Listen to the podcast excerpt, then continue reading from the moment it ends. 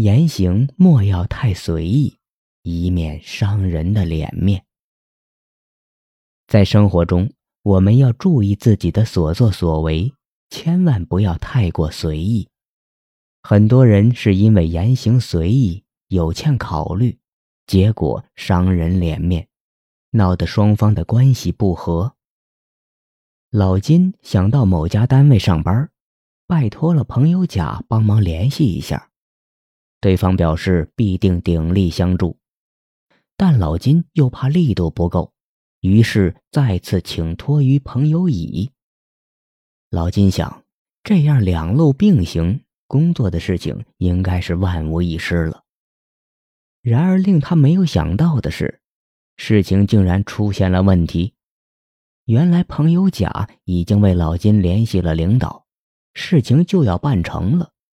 这个时候，他突然听说乙也在帮老金运作，感到自己的面子过不去，他当即给老金打电话：“你是不是也托了乙呀？”你要是怕我不行，就别找我办事儿啊！不久，这件事情让朋友乙知道了，朋友乙的心里也感到不舒服。最后，好好的事情就因为老金的万无一失之举，弄得大家都不愉快。老金这样做，实际上就是损害了朋友的面子。好在甲跟乙的关系还算不错。不是对头，否则事情就会更糟糕。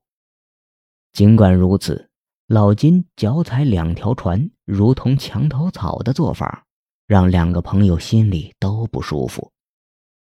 实际上，他只要稍微动脑筋想一想，考虑一下朋友的感受，就不至于让人不快。可惜，他只想着自己。按照自己的想法去做事。人们做事之所以随意，很大一部分原因就是只想到自己，而没有顾全别人。在一些人自己看来，这些做法很郑重，可是，在其他人的眼中却是欠考虑、不够妥帖的。如果不能考虑别人的感受和心理，你的做法就会经常让人不高兴，甚至惹来大祸。明太祖朱元璋出身贫寒，做过牧童、和尚、乞丐，经历了很多的磨难，最终登上了皇帝的宝座。朱元璋富贵了之后，昔日的穷亲戚、穷朋友就到了京城投靠他。这些人都以为朱元璋会念在昔日共同受苦的情分上，给个一官半职。孰料到，朱元璋最怕的就是别人知道他的老底儿，翻他的旧账，这对于他的威信大大有损。因此，朱元璋对来访者大都拒而不见。有个过去的朋友，本事不小。几经周折，总算进了皇宫。朱元璋不得不见上一面。谁知那位儿时好友一见面就当着文武百官大嚷大叫起来：“哎呀，朱老四，你当了皇帝可真威风啊！哎，还记得我吗？当年咱俩光着屁股玩，你干了坏事总是我帮你顶着。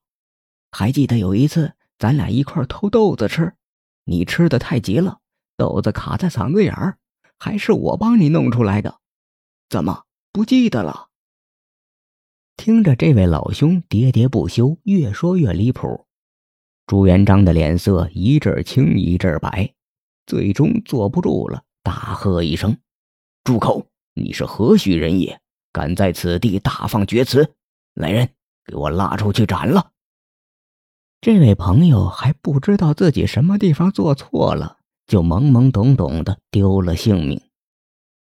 但凡发迹的人获得了身份和地位，就好像泥胎镀了一层金，觉得自己是了不起的神，从头到脚，从里到外都是圣明的。他绝不会承认自己是由普通的泥巴捏成的，他也绝不会喜欢别人提到他以前的不惬意、不爽的往事。像他这样的人中之龙，怎么可能跟普罗大众一样呢？那位被杀头的朋友，就是因为不了解朱元璋的这种心理，太过想当然，言行举止太过随意，结果惹来了杀身之祸。在生活中，我们也要注意，如果同学有朝一日升了官做了主任、经理，不能像以前一样随意的开玩笑，更不要提过去的事情。你别以为提过去的事情可以让对方记起昔日的同学之情，像这样提往事、联络感情的事，不应该由你来做，而应该把这些事情的主动权交给对方。总而言之，在生活中言行要注意，不能太过随意，免得伤了别人的脸面，惹得对方不高兴了还不自知。俗话说：“当着矬人不说矮话。”在生活中做什么事情、说什么话之前，都不妨在心里转几圈儿，想好了再做再说。